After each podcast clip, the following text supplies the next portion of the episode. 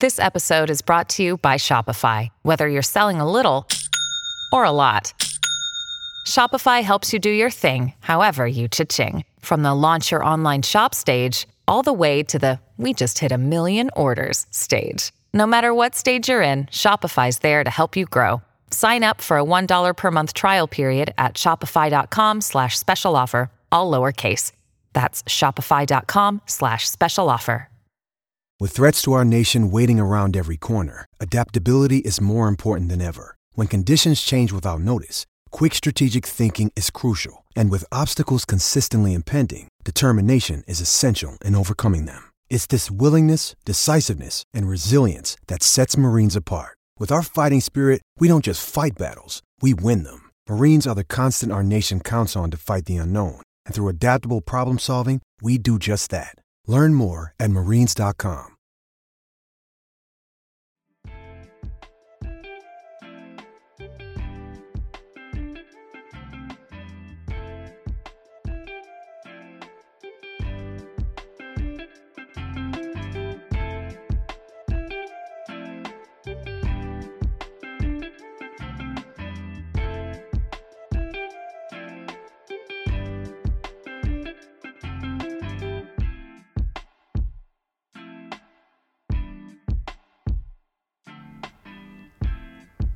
Welcome into DNVR Buffs post game presented by Green Mountain Dental Group.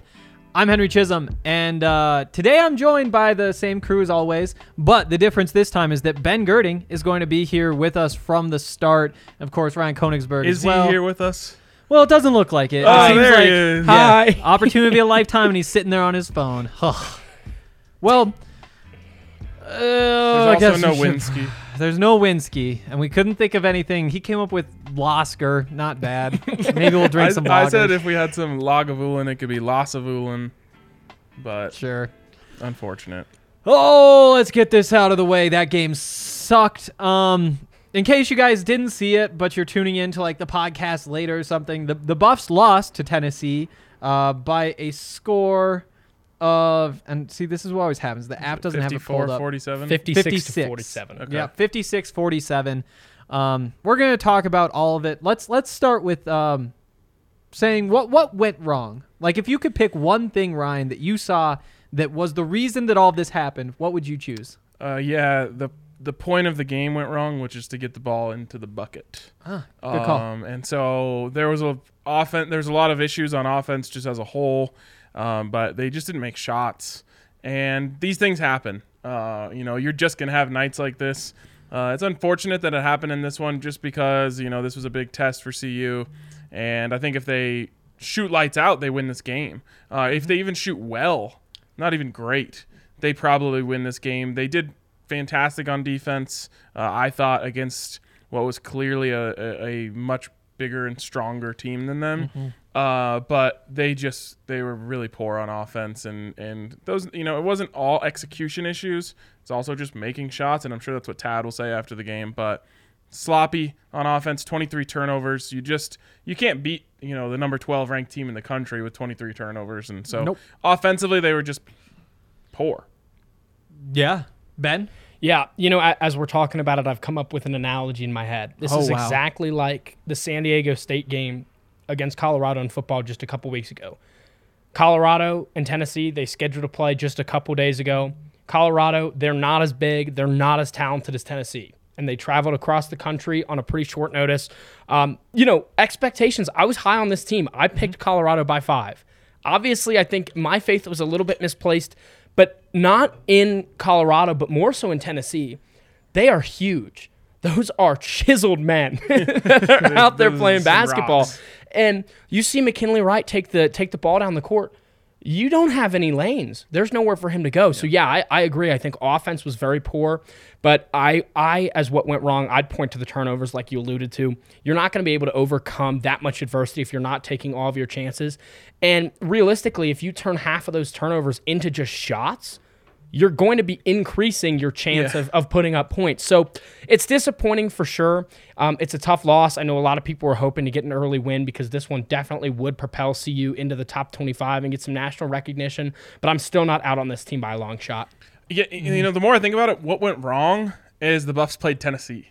yeah, seriously. and you know, again, they're they're they can look in the mirror and point at some of the things they did, like 23 turnovers. But why would they? Why'd they have 23 turnovers? Because Tennessee has this big, long, strong defense that is was all over them from the the opening tip until the end of the game, um, making them you know put the ball in harm's way, uh, making them make tough decisions. Unfortunately, you know, your best player is a undersized guard. Yep. And you went up against probably, uh, and I don't know this for a fact, but probably the longest team you're going to see this year, uh, in in one of the biggest teams you're going to see this year. Uh, and in a game like this, it's really tough for McKinley Wright to get to the rim. It was tough for him even to just get around his defender because he was being guarded by a dude who was like six six. So. Uh, yeah, that what went wrong is they kind of ran into. I don't want to call them a buzz saw because they were really underwhelming on offense. Tennessee was, but at least as a def- they ran into a defensive buzz saw. They definitely did, and and that's like if I had to pick a reason why they played the game, I or lost the game, I think that they lost because they played Tennessee is a pretty good take, Uh, and I don't know that it's necessarily because they cannot beat Tennessee.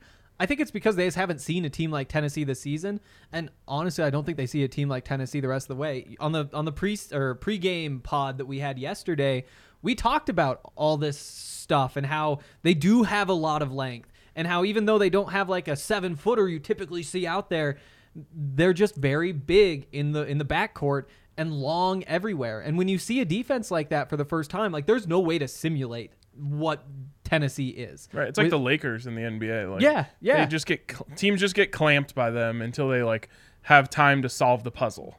Exactly, and that's exactly what we saw from the Buffs because the Buffs did solve the puzzle. It may not have ever gotten to the point where their offense was what it needed to be, but They were down what twenty to three or something. uh, they they they had a 15 point deficit before they scored a second basket. Yeah. 17 to 2. Okay, yeah. That's a tough look. Yeah. And the fact that they came back from there, you know, they, they did win the rest of the game. The problem is they came out slow again. And I think that's my next question for you guys. Is that something that you're worried about now, seeing back to back games where the Buffs have come out slow?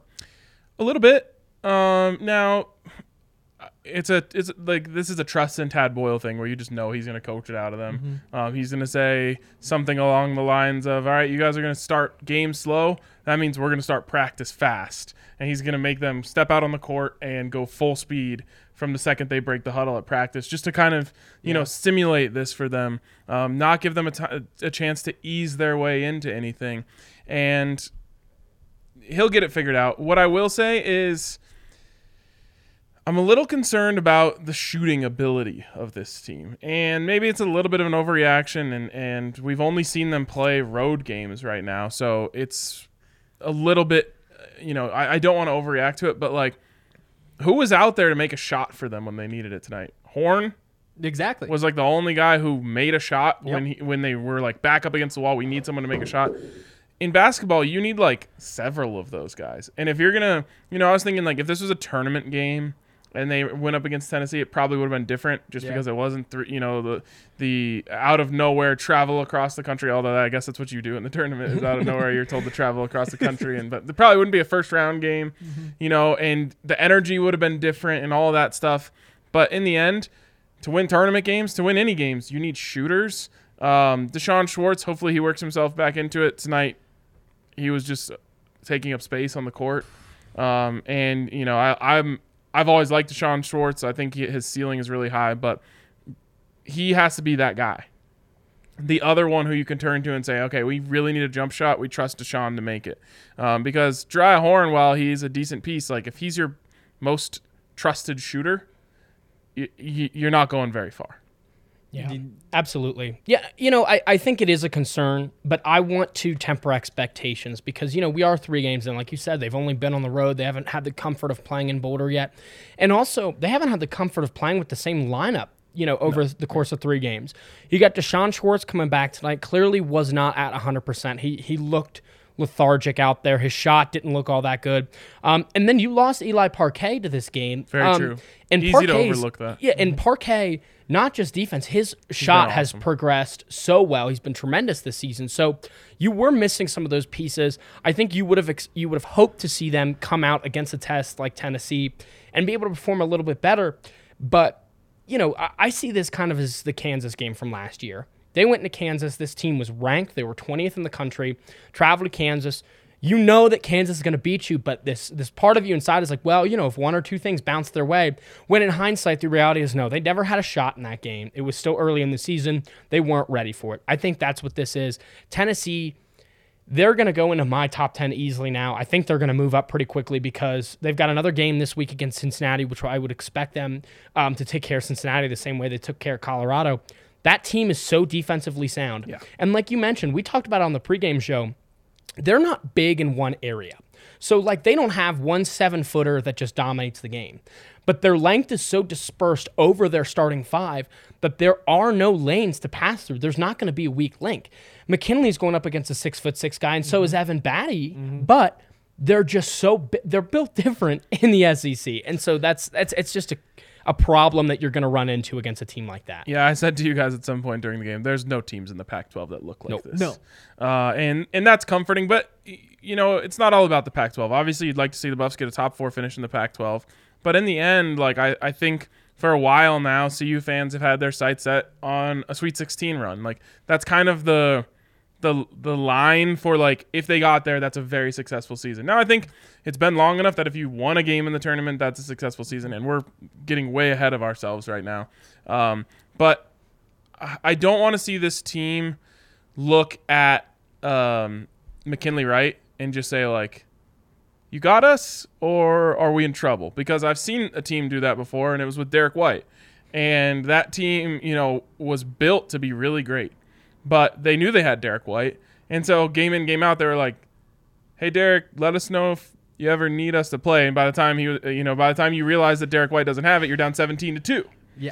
So uh, I want to see this team have you know let more guys step up early. Um, in the first couple games, they did a good job of getting Dallas involved early, getting him a post touch, letting him get an easy one. I like that. They did get one in there for Battey tonight. Um, I thought he got fouled. He didn't finish it. So I'd like to see them work a little more inside out to start the game. Um, but you're right. There's no reason to overreact to going on the road in three days, playing Tennessee, uh, a, a really good Tennessee team. You know, like they're not quite a blue blood, but they're just outside of that when it comes to college basketball. That's a team that is usually good year in year out, and you just look like when you just see those guys on there, you're you you pause and you're just like, oh, okay, this is a little bit of a different breed.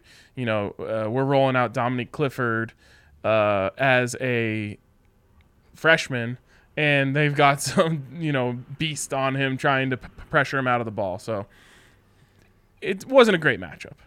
Yeah, yeah, and, and I like what you said about Tennessee, and I think that that maybe more than anything is the most important point when we're talking about this game is that Tennessee is really really good. You know, it's it's not like they went out there and lost to Kansas State, which they could have done last week but won that pretty easily.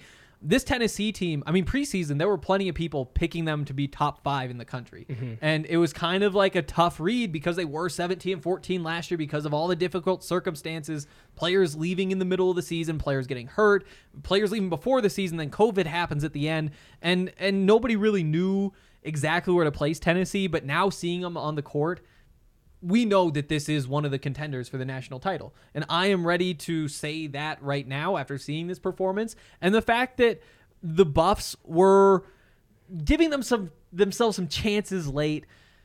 There were there are positives you can pull from this. And I, I, I think that before we move on and take our first break and get into some other stuff, I think that that's kind of my last question is do you think that Colorado can beat a team like Tennessee that is one of these national contenders? Absolutely. If they shoot the ball a lot better.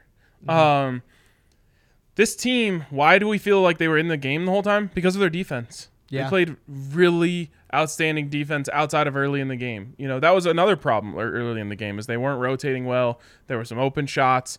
Tad got him in there, especially at halftime. You t- you noticed a totally different defensive energy in the second half, and so that's why they were in the game. And Tad Boyle, you know, will say that every single after every single game, right? If you play defense and you rebound, you'll be in every game. Uh, they didn't rebound all that well. That's another thing that they could do better, uh, and they would you know have a much better chance of winning this game. So it's weird because offensively, it's hard to be like lower on this team than you would be after a game like that because offensively was gross. Like there were very few plays where you even thought like that was a nice offensive play. It was just like, oh, yeah, they, they got a shot and made it. It wasn't like I remember there was a Barthel like a couple of Barthelemy cuts that ended in layups. Uh, there was one I think Horne had a nice pass inside to Dallas Walton that they got a layup, but like everything else felt like they were wor- working really hard for. So you come away from that being low on offense, but you you have to come away from that feeling really good about defense. As you guys just said, that that's in probably a national title contender, a legitimate one, mm-hmm. and for much of the game, they had them in their grasps and had them under control. Yeah. Yeah, you know, I'm I'm gonna I'll, I'll do a hot take. I'm higher on Colorado now than I was before. Hmm. Now, granted, if they were able to come away and win the game, you're feeling a hell of a lot better. but the point is, is how how worse could they get? 33% from the field, 23% from three. I mean that that is Yeah. that's the that's the minimum right there. I mean, so now we know what is the floor of this team offensively. That's what it is. But the difference is is defensively, they were fantastic. And I like that you pointed out, you know, they Ryan, they got that switch. They as soon as they figured out how to beat Tennessee, and it was that switch into the zone. Because they realized Tennessee had one shooter, frosted tips. And if you and, and if you could eliminate that and you could force Tennessee to work the ball around the perimeter, you were going to limit their possessions because Tennessee in the beginning, they were just playing bully ball. They knew they were bigger and stronger and they were just going to rely on that. Similar to what Colorado did against San Diego State in football just a couple weeks ago. They relied on that athleticism. So for Tad Boyle to make that switch, say, no, we're going to play zone so you have to finesse your way and get points. I think that was a, a great sign of him being adaptable. And I think the team played very well in that aspect as well. Um, yeah, I think they can hang with teams like this. I really do they're not going to run into problems like this in the conference. And that's what's important too. You're going to have USC where you've got to try and figure out the Mobley brothers. And that's going to be a problem of its own. But today was essentially eight different Mobley brothers in different ways size, athleticism, what they can do with their length, and defense. So, you know, when you have all of that and just kind of what's a juggernaut of a team, I mean, you wouldn't feel bad if you lost to Kansas or Villanova or Baylor.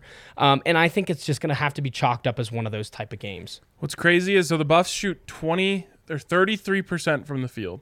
They turn the ball over 23 times.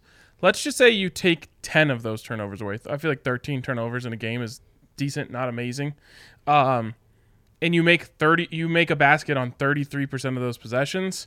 Well, now you have six more points. Dude, six more on. points. Well, I was I was gonna I was starting to think of like threes and twos, and I was like, oh, I'll just go two. If those are if those are just twos, you're getting three more. You're getting six more points, and this is a neck and neck game at the end. Yep. Uh, if one of those is a three, now you're talking about seven more points, and you know what did they end up losing by?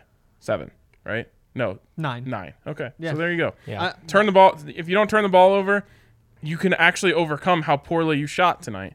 Um, so it's the combination of turnovers and poor shooting that's just not going to give you a chance in many games. And somehow they still had a chance. That's how important defense is. Mm-hmm. And they didn't even hit. I'm sure they didn't even hit Tad Boyle's rebounding numbers.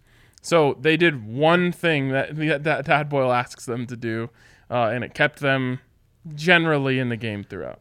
to play devil's advocate here, you know, they do have the turnovers. You can say, like, if they take away those turnovers, they're fine. Or if they shoot better than 33% or better than 22% from three, they're right in this game. At the same time, though, this is one of the best defensive teams in the country. And maybe this isn't as much of a Buffs problem as much as it is Tennessee's strengths being able to take away the Buffs offense. Absolutely. I mean, Tennessee's defense was suffocating because they're getting low into the shot clock because they're covering all these lanes. And you know you can't even drive the ball inside because you've got two grown men on you. And if you're mckinley Wright at six foot you know he was doing i think the best job that he could. But i think the game plan was was not great in that aspect. And we talked about that too yesterday. Um, and i wrote a piece on it before this game. You can go check it out on thednvr.com you know what is tennessee's you know weakness in this defense? And i think it would have been using more size with dallas walton the problem was is I don't think anybody could have anticipated how Tennessee was flying around the ball. There was no way to get a pass inside because you were covered. They were covering up all those lanes, intercepting passes. I mean, I, I think that's a great point to make. The a lot of those turnovers were because of, of Tennessee's defense just being that kind of a force. Well, and Colorado's offense runs through McKinley Wright. And McKinley Wright's offense is about getting by people, getting into the lane, creating either you know uh, a shot for himself or a shot for someone else. I I think you can probably count on one hand how many times that even happened tonight. If I, I'm having a hard time remembering it all. You know, Yeah. he scored like a floater early in the game, but even that was from outside where he would normally want to shoot that. So they they took away the dribble drive uh, from McKinley Wright, and the Buffs didn't have much to turn to. The unfortunate part is other teams are going to see that Yeah. and say, okay, well, that's the way we're going to play it until they prove they can shoot the ball. Um, I want to talk about Keeshawn Barthelemy and his role in the beginning of this game and his struggles a little bit. I want to talk about Jabari Walker. Uh, we're going to get through some of these young guys and a couple of the vets too. But first, uh, we got to take a quick break. But before we do that, uh, a reminder to get your questions in because we'll be answering questions at the end of the show. If you have any of your own thoughts, you can throw them in there. Maybe Allie will pull up some of the best comments she sees, but also questions. Uh, sure. Well, we're going to. Then we'll get into the break. cool. Shooters that can Hank or Ben shoot, they m- must still have a year left of eligibility. I know Ben is really high on his shot. High on my. Hold on. So you're not even going to give me the benefit of the doubt. You're not even going to give me the comments like, oh yeah, you know Ben actually plays a little bit of basketball. It's just like no, you know he's got confidence in his shot. And it's funny that you mention that because I don't have confidence in my was going to shot. say, Really? I I'm a I'm a slashing guard, you know. So I like to. I, I'm I'm a playmaker, not a, not as big a shooter. I'm I'm a volume shooter. nice. You and me, we're starting to build a little uh, team here because I, I just shoot. I got beat by Dre pretty handily. The problem for me was I just didn't shoot well that day, just like the Buffs today. True. because I had shots that could have won me the game and I missed them.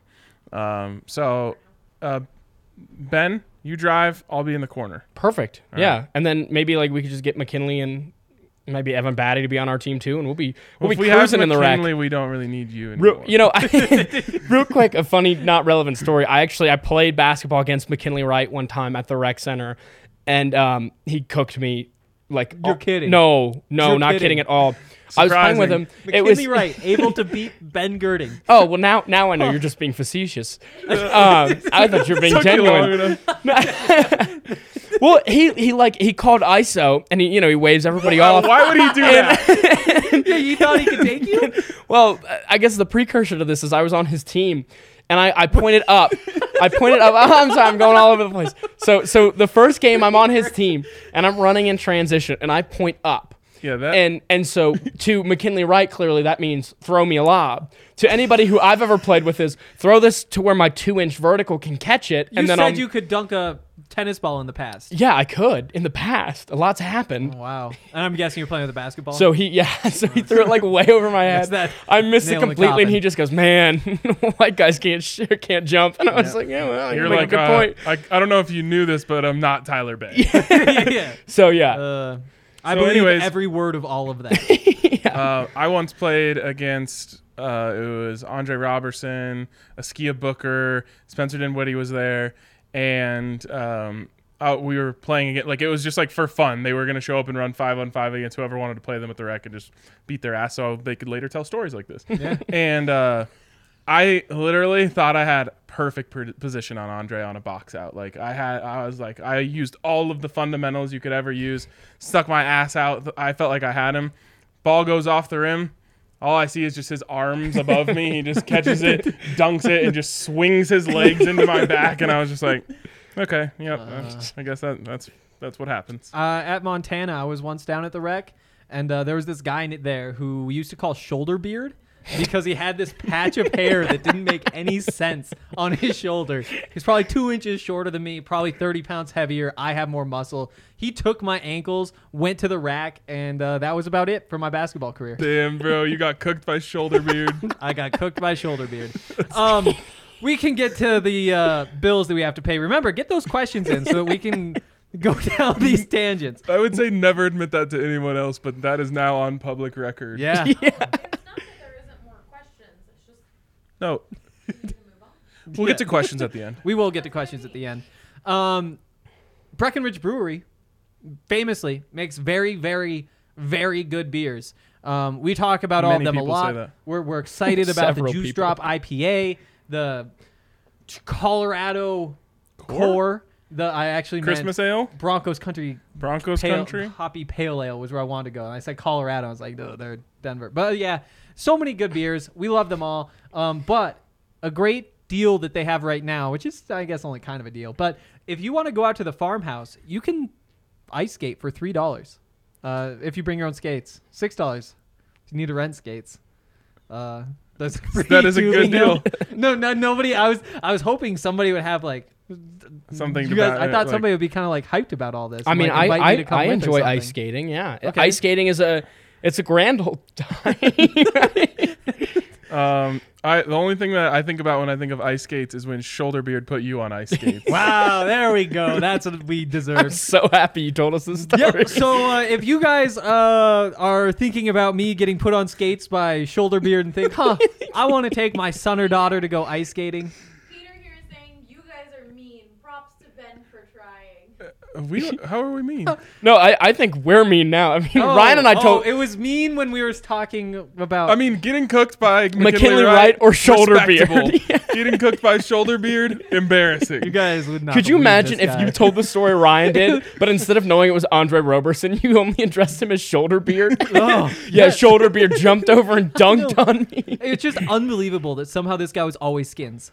Like always, just this, the patch of hair on his shoulder. And it, I, but yeah, back to Breckenridge Brewery. So much good stuff. You can tube, you can skate, you can get put on skates. Uh, it's it's just a great time out there. So make sure you get out there and support them. Um, also, want to shout out our good friends over at World Golf Tour. Yes. Uh, it's kind of tough to play golf right now in a lot of different places. And there's a way to get around that, obviously. It's playing video game golf and playing the best video game golf because WGT Golf is the most popular golf game in the world and also the official gaming partner of DNVR. Um, if you guys are interested, which you should be, then you can get on dnvrgolf.com to download the app. You want to join the DNVR Country Club, uh, and then you can play in all of our tournaments. This week is the Ball is Poppin' Classic at Bandon Dunes. Uh, it's going to run from Friday to Sunday. And if you participate, then you can screenshot that you participated. Uh, leave that screenshot on our Twitter thread at DNVR Sports. Uh, it's pinned there. You'll see it. Or you can email it to info at thednvr.com. And then a random winner will be chosen to get, uh, I believe, the shirt of their choice, um, a mask, and it gets shipped to you. So uh, get in on that. It's a pretty good deal. Yep. I'm just thinking about how Shoulderbeard. It's got to be the worst pirate name ever. shoulder beard. I'm like we run out of names. That sounds like uh like Spaceballs. They they did like the parody of like Star Wars, like whatever like the Pirates Peter of the Pan. Caribbean. Yeah, Pirates of the Caribbean. Like shoulder beard is the bad guy. Right. I kind of imagine it's like the main villain's like sidekick. And he's like Mm. the butt of every joke, and he's like, "Well, what's my pirate name?" And they're like, uh, "I don't know, Shoulderbeard." He's like, "What? I got Shoulderbeard. You got Shoulderbeard. you got Blackbeard." I do kind of wonder like is, is shoulder beard somehow going to see this and now learn? Because there were nicknames for all the guys, but Oh yeah, everyone has I'm nicknames sure for those the are- people they play at their rec center. yeah, yeah, exactly. so we'll get to some of those in later shows. Uh, back to Buffs basketball though. Oh right. Um, Keeshawn Barthelemy. What did we see from him? Because he did struggle early on. It didn't seem like he was ready for the pressure they put on him. Um, you, you look at the stat line. He took the most shots of anybody, finished 3 of 12, 1 of 5 from 3, a couple of turnovers, a couple of assists. But there were some bright spots in there too, I thought. Um, what were your impre- impressions of Keeshawn, Ryan? I think you saw flashes of the upside that has Tad Boyle so excited about him. Um, it's just about putting together a, a well-rounded game. Like right now, I think he he's a great slasher, uh, and I think that he should be used in that role more often. You know, he's kind of got that long body that works for that sort of thing. Um, the finishing at the rim was good. Uh, I think all three of his buckets were layups. So again, you know, the the jumper needs work just like everyone else. Did he hit a three at He some hit point? one three. Okay, he hit a three. So he had two layups and a three. Um, and I like what I saw from him. His length is obviously valuable defensively, just like what you saw from a, lot of those longer Tennessee guards. It's why Tad Boyle likes a, a longer guard.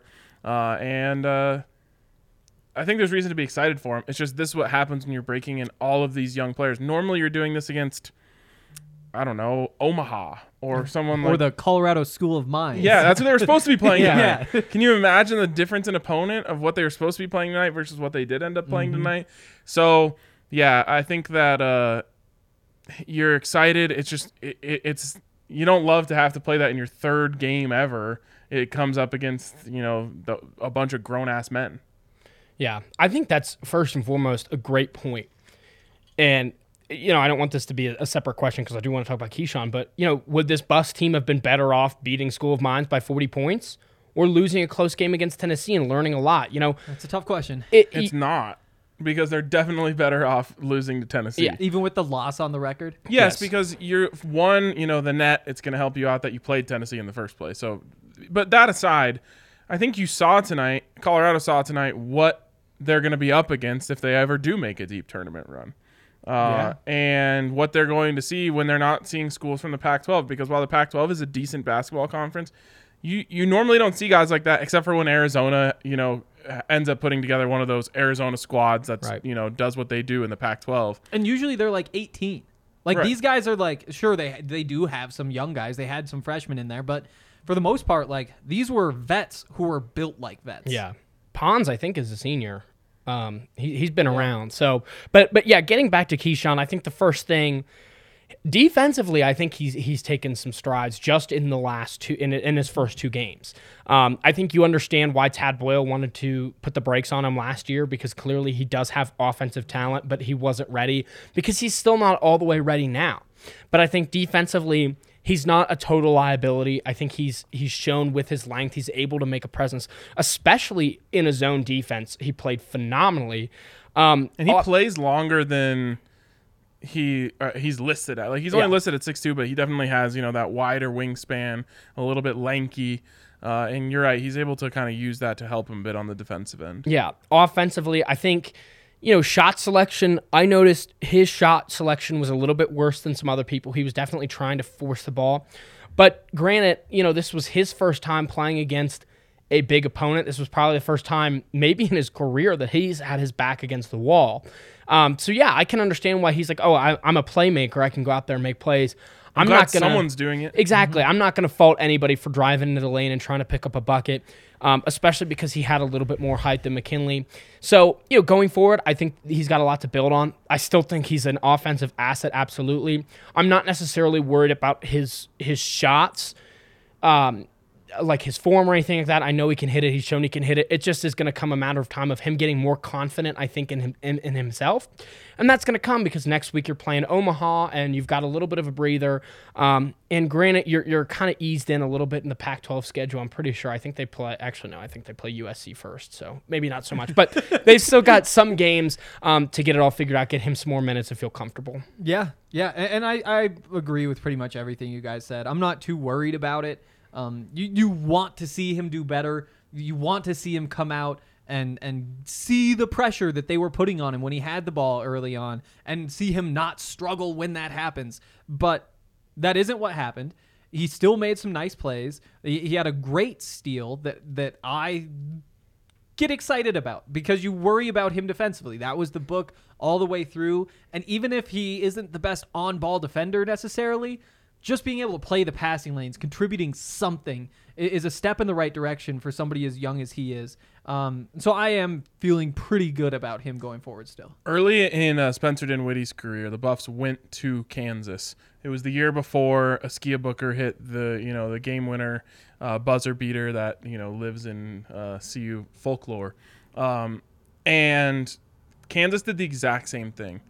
They just blitzed the hell out of two freshman guards. Uh, the Buffs had Spencer Dinwiddie and Eli Stalzer, who longtime Buffs fans will remember, didn't First play I've heard the name. didn't play very many minutes by the end of his career, uh, and he was most certainly outmatched. But Spencer was really affected by that pressure as well, uh, and, and it was totally a grow up moment for him. Uh, and so that's what you hope this is for for all of these guards. It's, you know, McKinley wasn't, I don't think, affected too much by this pressure. Uh, he just unfortunately didn't have m- many places to go. He's a point guard. yeah, exactly. His job is to pass the ball. Right. Um, but in the end, um, I think this can be a grow up moment for for Barthelemy. Yeah, and real quick too, um, I was listening to Andy Katz's podcast, the March Madness bracket, um, earlier today, and he was talking with Shaka Smart, the Texas Longhorns head coach, and Texas is obviously having a phenomenal start to their season, and he talked about you know how you're integrating freshmen and and how that's going to look, and he said realistically for your freshmen, you're not expecting them to feel comfortable until between the 10 and 15 game mark. Because the ramp up to that is just making sure they're seeing all the different things that comes involved with college basketball. And we're still a, a ways away from that. So you're seeing the flashes from Keeshawn. You're seeing some you know some lower moments obviously from him and you know uh, you know, D- Nick Clifford too. You know, Yeah. he's he he hit a big shot, but also he looks a little bit more behind than Keeshawn Barthelemy. But either which way, you know, these guys they're gonna go through the motions, but they're gonna still come under. Uh, you know, uh, under their own, especially with a guy like Tad Boyle, who is still one of the top coaches across the nation. Yep. Uh, let's do biggest takeaways. Oh man, um, I think my biggest takeaway is just that that the Buffs aren't there yet, um, and maybe that's something that we should have known going into it. Um, I didn't know enough about uh, Tennessee to know just just what the Buffs were running into until you know about two minutes into the game when I was like, oh, okay, this is gonna be hard. Yeah. Um, but there's a lot of excitement around the program right now for good reason. Um, and they just, you know, they need to they need to get to that point. Um, now maybe that's also something that happens in recruiting, but like a guy like Jabari Walker belongs on that court, uh, and especially when he beefs up a little bit and he's in a college conditioning program for a year. Like that's a guy that's gonna a year from now, if they play against Tennessee, which I guess they are, aren't they? They're getting Do him we to know come back. next year? Yes, it's a three game agreement. So obviously, this one is here next year. It'll be back in Boulder. And then that third year is going to be a neutral site, but it's going to be in Nashville. So closer to Tennessee, but In in Tennessee. okay, yeah, very in very Tennessee. close to Tennessee. But it gives, hopefully, by then, uh, you know, maybe us Oh, a Ryan, chance to road trip You sure to are Nashville. close to that shirt. Oh yes, I am. Yeah. Yeah, I'm close very to this close. shirt. Yeah. Um, Tallahassee is Good that job, where UT is? Uh, that's that's. Did you say Or Tallahassee? sorry, uh, no, uh, Tennessee no, no, no, no. T's and E's. where is? Ugh, Knoxville. I get Where is burned by Knoxville. shoulder Knoxville, beer, but yeah. these guys are doing all. I mean, you got cooked by shoulder beard. you guys don't know where your I- places are. I convinced a uh, a state with lots of T's and E's with a city with lots of T's and E's. I'm taking I'm taking the the credit for that. one. Tallahassee, Tennessee would be an incredible place. it's not that it's not that far. All right. Um, it's close. that Knoxville. Ta- Tallahassee actually is close to Tennessee. Closer than? Knoxville is to Tennessee because Do any Ta- geography. Nashville is in Tennessee, so it's not close to Tennessee. Okay. I'm trying to Okay. I'm trying to beat Ben here uh, on my geography. okay, good job. You did it. You beat the intern. Um, I, I don't think I did actually. um, so it's in Knoxville, uh, which uh, Na- We care Nashville. about- Nashville? Nashville. Nashville, not Knoxville. We care True. about it because Nashville. I mean, candidly, Nashville's a fun city. So I that's know. why we care about it is because it's a it's a fun road trip for bus fans if they want to if they want to make it. That's a that's a cool it's a cool city. You should Big definitely Nashville guy right here. Yeah, see Midwest is highly Yeah. underrated. if The you key know is- Ryan, if Nashville you is know not Ryan, in the Midwest. Okay, I've let you guys go off the rails as much as I want. um, it's to the point where Peter here is saying I can see Ryan is still drunk from Saturday's win. It sounds like he's enjoying the show.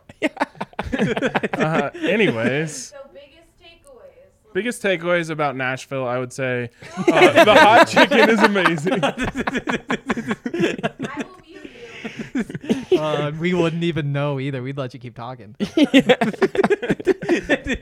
Anyways, Might still uh, be better.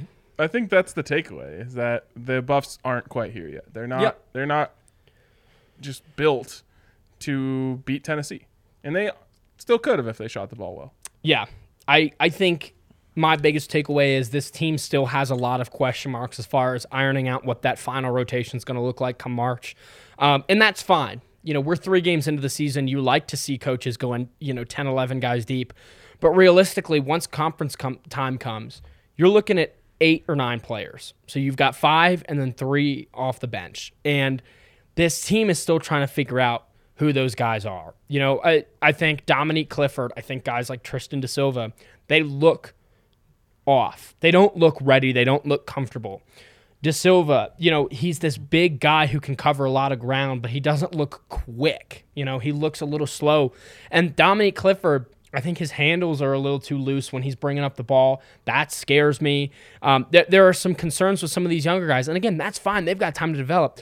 But for where this team is at right now, they're still looking for that identity. And you hope to, with a little bit more time, when you get Parquet back, um, you know, Luke O'Brien, nobody really expected him to make too big of a contribution. But again, you're not playing with your whole roster. So once this team starts to gel, once you get into January and February, I think it's going to look a lot different. And still, I'm going to hit it. This was a great game for them. It's going to look great as a loss, you know, because it's a quadrant one loss. Um, and let's say, what if you have this dud of a shooting night against School of Mines? It's possible because shooting can be so streaky. Oh, yeah. Then, then you're, you know, then you're really upset with yourself. So, still a great game. Just, you know, kind of a young team still trying to find themselves. I think what you said about them not having an identity yet is spot on, mm-hmm. uh, and that those things come with figuring out your rotation, and that's what I was saying. Like this this year is so weird that you don't have this long ramp up before you have to play any games that really matter. Um, you know, sometimes you get one in a mix of like eight games that don't matter, and you get to work through it, and you get to play all the freshmen and and whatnot. But yeah, Da Silva for sure, uh, not not quite ready to go. Nique also needs some time, some seasoning. Um, so, and I do think not having Parquet is probably going to be the number one most underrated thing about this game that we forget about over time. Um, mm-hmm. He was probably the most important player, the second most important player in each of the first two games. I think that's fair. Yeah. I mean, he shot the ball so well, defensively sound. Um, yeah, I, I, I think when you look at this game in a vacuum and, and you take a step back, it's it's interesting to me because of where the rotation was personally. You got a guy like D'Shawn Schwartz, his first game back. He logged 24 minutes. He was on the court more than Maddox Daniels, more than Dallas Walton. And D'Shawn Schwartz, kind of from the start, we were like, yeah, he's not 100%. He doesn't look like he's 100%. You know, I, I thought Tristan Da Silva was out there far too long. And when Da Silva was in the game, this was still a game. Yeah. Colorado Eight came out. Yeah, something. Colorado came out in the second half on fire. They brought this game to within two points. Um, and so this was tight. It was a gritty ma- match. It was a street fight. But I think, you know, maybe Colorado got a little bit too cute. And then just circling back to the identity thing, too, again, yeah, this was a game where you realized this is not just let McKinley Wright play the entire thing and then we'll be here to pick up the pieces if we need to because they need to find a second and third scorer. Our biggest thing coming into this game was, you know, how does Evan Battey respond? I wanted to see it from him last week. We didn't get the chance to. Tonight, four this points. This is my biggest takeaway, by the way. Oh, I'm going to let you take it away then. Yeah. Oh, okay. I'll take away the takeaway. Uh, so that that's what it was. And, and, the takeaway is that Evan Battey needs to be better. And it, it isn't that we need to be worried about Evan Battey or anything like that. Evan Battey just needs to be better. You they know, need him to be better. They yeah. do. They do need him to be better. Tonight, two of six. He took a three, missed that. Um, provided two rebounds in 26 minutes. And this is a tough rebounding matchup for him. But at the same time, I, I, think Tennessee was ranked like 276th in rebounding last year. And they added a couple of pieces that very obviously change what that team looks like. But I do think that there were more boards out there for him. He needs to be better. He, he's getting those post touches early and not quite putting them away. And they don't look like bad shots. You know, I, I don't know if he consistently hits turnaround jumpers in the post. He might. He might Definitely not. does in practice. Exactly. And, and he needs to figure out what he can do that is still playing within himself. What is a stretch for those post moves? Which of those shots does he hit? Um, because so far, things haven't been good. You know, coming into this game, he was shooting just over 30% from the season. And for a guard, that's obviously not good. But for a big man who plays in the post, that's bad. You you need a lot more. You need to be able to count on him to give you double digits every night.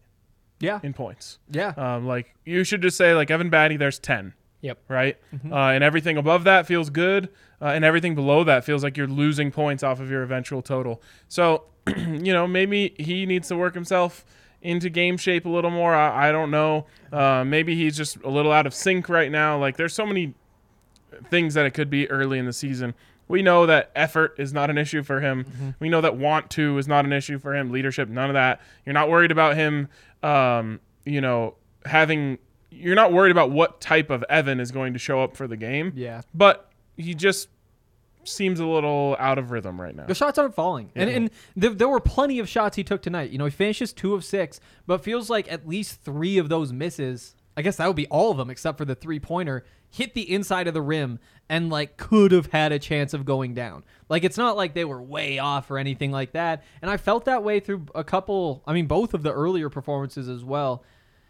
But three turnovers. He's he- not in foul trouble tonight, but he's been in foul trouble earlier this season. You know, it's just all of the little things that have at some point in his time hurt his performance have popped up already, and you just haven't seen a single clean game or even like an, an average game. I was gonna say if he played well or average in the first two games, and then this game happened, you'd just be saying, oh, "This is a terrible matchup for Evan Battey." You know, if if you have a tall, skinny guy on a team, Evan can push him around. If you have you know shorter big men, he has the you know the uh, offensive game to work around them. Tall and ripped dudes is a tough matchup for Evan Battey. So. Yeah. Again, if he had play, if he had played really well in the first two games, or even just okay in the first two games, I'd just think, oh, this is nothing. Um, but now you're just keeping an eye on it Yep. in the next couple matchups to say, okay, let's see, can Evan get back into his rhythm? Yep. Here's here's one thing I think is interesting. Jabari Walker, four points, two rebounds, same as Evan Battey, but he did it in 14 less minutes and three less shot attempts. And now, granted, obviously they're different players; they're not necessarily having the same role. But when you have a young guy like that, kind of waiting in the wings, that we're questioning, you know, where's Jabari Walker right now? They could maybe use that kind of a, a presence Nearly because enough minutes for him J- Jabari Agreed. Walker lit a fire under the team against South Dakota, you know, and and he played very well against Kansas State too. He's shown that he's he's ready to go. So I think there should be some tweaks as far as rotation goes. I think they need to be figuring out a little bit better about who to put on the court at one time because yeah, tonight there was a lack of shooters a lot of the time.